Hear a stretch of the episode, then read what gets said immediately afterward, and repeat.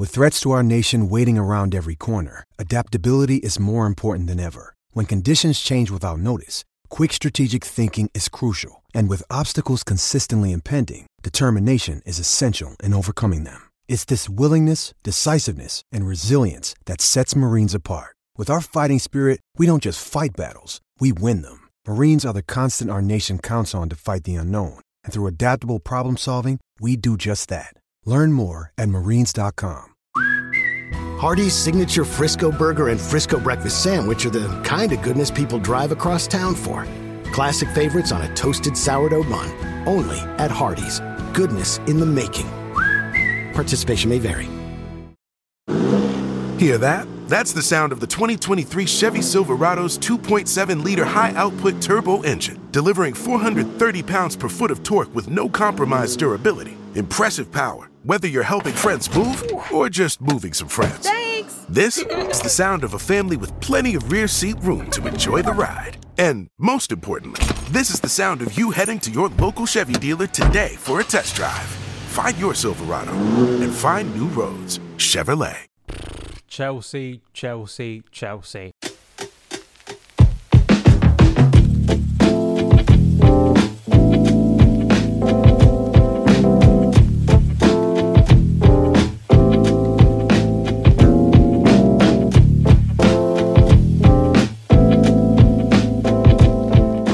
Hello guys, what is going on? Daniel Childs back here again for another edition of Let's Talk Chelsea. It's Monday, hope you've started your week off well. Quite an episode to start the week uh, today, and not the first time Chelsea make us look silly. Not going to be the last in terms of transfer news. I mean, they've looked, they've made us look very silly this season in terms of the results we've seen. But this, of course, regards Manuel Ugarte. I'm sure you've seen the news by now. Chelsea pulling out of the race to sign the Sporting Lisbon midfielder when reports over the past week suggested Chelsea were very serious and potentially could win the race against PSG for Ugarte's signature. But we're going to go in some of the details, the background, why this isn't just about a player and potentially relates to the multi club model. What does that say about Chelsea's ownership, my thoughts on it, and also what do Chelsea do now in the transfer window as they clearly want to sign a central midfielder. We're also going to talk a little bit about N'Golo Kante, his future, because that contract still has not been signed and, and potentially he could still leave Chelsea in the next few weeks, the next few months, which would be quite staggering, really, given some of the reports we have seen in recent months. If you are new around here, want to see the latest Chelsea content and the, usual twists and turns that come with the transfer window, make sure you hit that subscribe button, turn those notifications on so you don't miss any of the content. Please do hit that like button if you're enjoying the content because it helps the channel out as well. And if you're listening on the podcast, thank you so much for tuning in. So, as we know, Chelsea pulled out of the race to sign Manuel Ugarte from Sporting Lisbon. Some background on this from Ben Jacobs is that sources have indicated that Ugarte agreed on PSG's personal terms days ago. Chelsea's perspective is that they pulled out because they didn't want to pay above market value for Ugarte, even though the player was keen to move to Chelsea. Important to reflect this side, PSG's personal terms to Ugarte were indeed more lucrative, but as reported throughout, I'm told they are under 5 million euros a year. PSG sources argue they didn't budge from their offer and instead Sporting tried to put pressure on Ugarte to pick Chelsea because that offer structure was more preferable to the Portuguese club. Part of the reason why they were probably pushing, if you believe the L'Equipe report, uh, is that Chelsea apparently were going to invest in Sporting Lisbon, which is quite remarkable when we think of transfer negotiations. But Ben Jacobs does state that Chelsea have denied that L'Equipe report, suggesting a promise of investing in Sporting was made as any part of any Ugarte negotiation. PSG point to the timing of the withdrawal after that story materialised, but neither club wants to get into a war of words. Just a little bit more background on that reporting that I saw after I uploaded my show last night. Colin Miller reporting um, that Chelsea claim they were outbid on wages while PSG insists Chelsea approach would have fallen foul of transfer regulations. Chelsea's remarkable play to offer a stake in Sporting as part of, of the Ugarte transfer was always likely to come under close scrutiny. As reported last year, Boehly wants to buy a Portuguese club. So this does relate and has a bit more background to it if we think about the multi-club model that Chelsea's new ownership is looking to pursue. Portimonense, another Portuguese club, Chelsea, uh, reportedly wanted to buy. There have been other names listed, not just in Portugal. So when you throw it in like that, I mean, it does sound a little bit crazy. We have, you know, George Mendes involved in the deal, and, and that always gets into quite dicey waters. And Chelsea maybe you know wanting to to pull out not just because of that i mean we did hear reports last week in terms of the wage structure type thing of chelsea being concerned on that front uh, so there could be more to it i think again when you have Boehly's name being thrown up into the conversation and you have criticism of Chelsea doing these wild things in the transfer window, it does, you know, very much fuel that sort of um, narrative around this Chelsea ownership being a little bit wild, a little bit frantic, and doing things that are not the norm and maybe not helping Chelsea's reputation. So I guess again it comes down to who do you believe in these reports? Do you believe that it's just a case of PSG beating Chelsea out on certain terms and, and that's why Chelsea pulled out? Or have Chelsea pulled out because reports have emerged regarding this kind of very weird sense of, of actually investing in the club when when you're trying to just buy the player.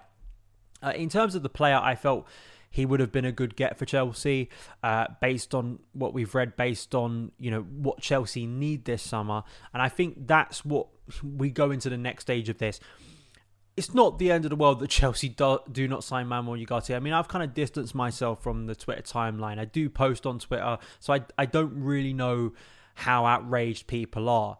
I can imagine because everyone gets outraged about everything all the time that people think this is like the end of the world because Chelsea haven't got a deal over the line. I mean, I don't, I don't think it's as drastic as that. I mean, you win some, you lose some in transfer negotiations. I always think in these type of situations, it's what's the the plan B? How can you move quickly to potentially get a better deal in the transfer market?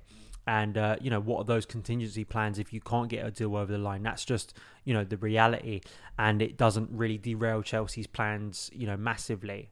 Um, it seems like completely now chelsea are, are, distancing themselves or at least just aren't being linked at all to declan rice who you know has bayern munich interest has arsenal interest has other interests too. So now you, you know you move on to the to the next target. And that target apparently is Moises Caicedo. Nizaar Kinsella reporting that Chelsea focus on Caicedo transfer bid after ending Manuel Ugarte talks. He said Chelsea will try ahead of Arsenal and Liverpool for Caicedo as they rebuild their midfield under new head coach Mauricio Pochettino. Caicedo could cost more than 80 million after establishing himself as one of the best midfielders in the Premier League. Chelsea are optimistic, though, they can reach a deal for Caicedo and are thought to have discussed a move for him in talks with Brighton over Le- Levi Colwill. Chelsea, of course, rejected a 30 million bid for Colwill from Brighton last week and have insisted the defender is not for sale. Caicedo is a Premier League proven, you know, I think very dynamic, mobile midfielder that would in some ways, you know, you can match those two players up, Ugarte and Caicedo, and say maybe Caicedo is a better fit because he has that Premier League experience, which is very valuable, but does cost you a bit more. It does feel like Groundhog Day, doesn't it? Particularly when we when we were bringing up Levi Colwill, that he could be brought into the negotiation and he could go permanently to Brighton, and we get one of their players for a big fee. We're right back at the Marc Cucurella negotiations 12 months ago, which is just crazy. I did say in, in yesterday's show that I don't think you should be put off completely by Moises Caicedo because Marc Cucurella didn't work out. Hear that? That's the sound of the 2023 Chevy Silverado's 2.7 liter high output turbo engine, delivering 430 pounds per foot of torque with no compromised durability. Impressive power, whether you're helping friends move or just moving some friends. Thanks! This is the sound of a family with plenty of rear seat room to enjoy the ride. And most importantly, this is the sound of you heading to your local Chevy dealer today for a test drive. Find your Silverado and find new roads. Chevrolet. Because, uh, you know, I think that Moises Caicedo is a very, very good player. And from what I've seen, again, I have a lot more knowledge of Moises Caicedo than I do of, of Manuel Ugarte. But, you know, I, I do think that he ticks a lot of boxes again in terms of that energy and, and mobility and, and, and also an ability to kind of play in different positions, but you need someone who's going to eat up a lot of ground. I, really do from what Chelsea need. They need aggression, they need physicality. These sound like basic words, and I know some people uh, get annoyed when you describe certain players like this or kind of uh, prioritize these things, but these are things that Chelsea's midfield have clearly lacked in recent years. You need that aggression, you need that physicality. As good of a team as Brighton are, and I think technically Caicedo is, is very underrated at that, that, to be honest. I think he's played some brilliant passes, and I think is part of the way they build up. But part of what makes Brighton such a ferocious team to come up against is their physical side. They are a well drilled team that can outrun you and also outpass you and, and outthink you too. It's not just a case of having nice, aesthetically pleasing technical players, they have good technical players. Mauricio Pochettino will want to have good technical players. You know, that is kind of a broad thing at the top level. It's those kind of ingredients that Chelsea, I think, have lacked that have mean they've been overwhelmed at times in such a key area in central midfield. It looks like Alexis uh, Mac Allister is, is going to be moving on to Liverpool in the next week. And that is a player that I, I don't think Chelsea should be in for because I don't think it's a profile of midfielder that Chelsea desperately need. I mean, Liverpool need several midfielders. They don't just need a defensive midfielder. They quite clearly need a rebuild. You could argue, of course, Chelsea are looking to do the same thing thing, but I think in terms of what we need, in terms of what I'm I'm looking for this summer, it's a very specific type of midfielder. It's someone who is going to be able to break up play and play in a deeper area and be able to cover for others.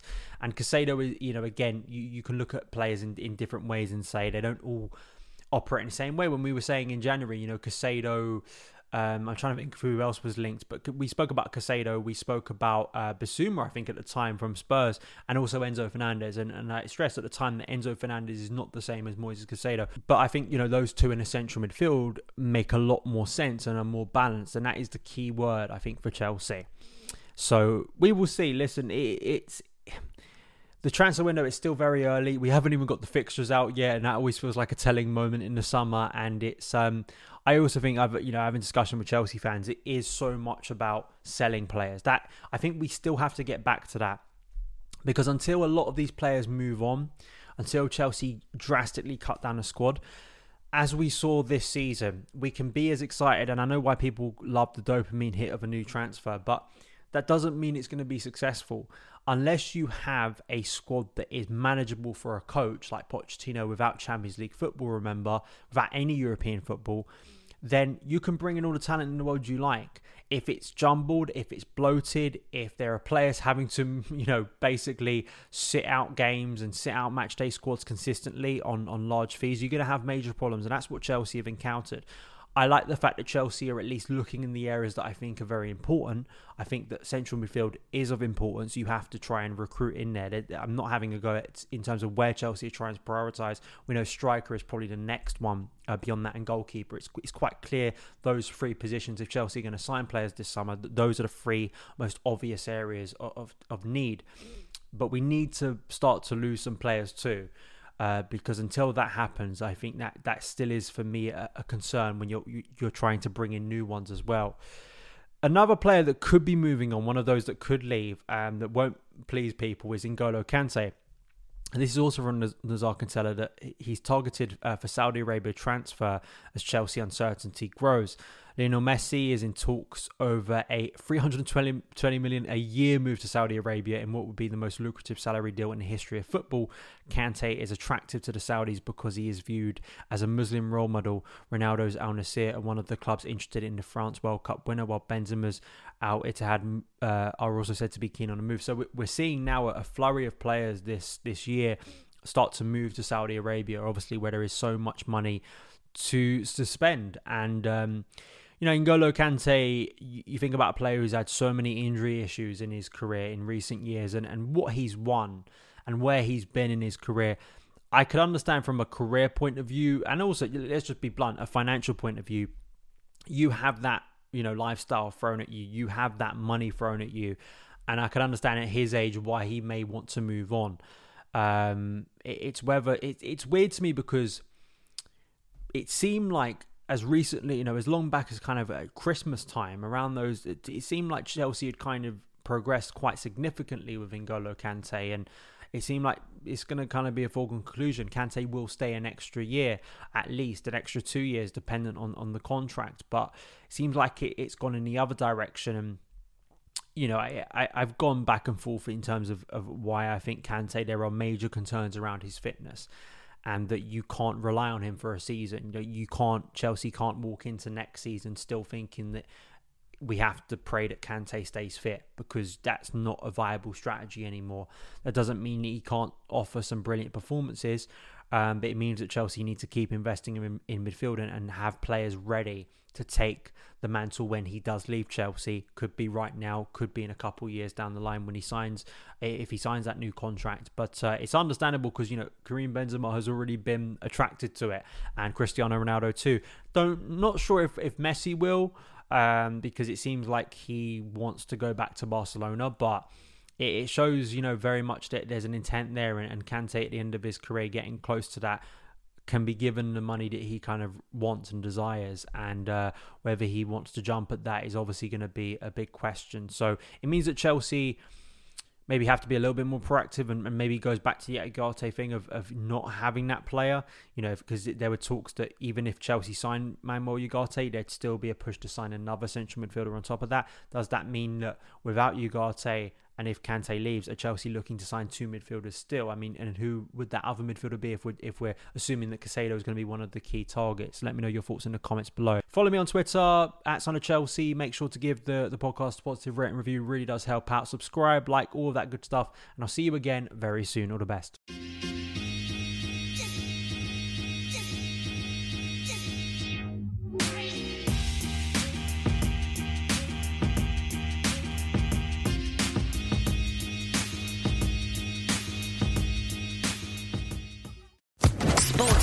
Podcast Network.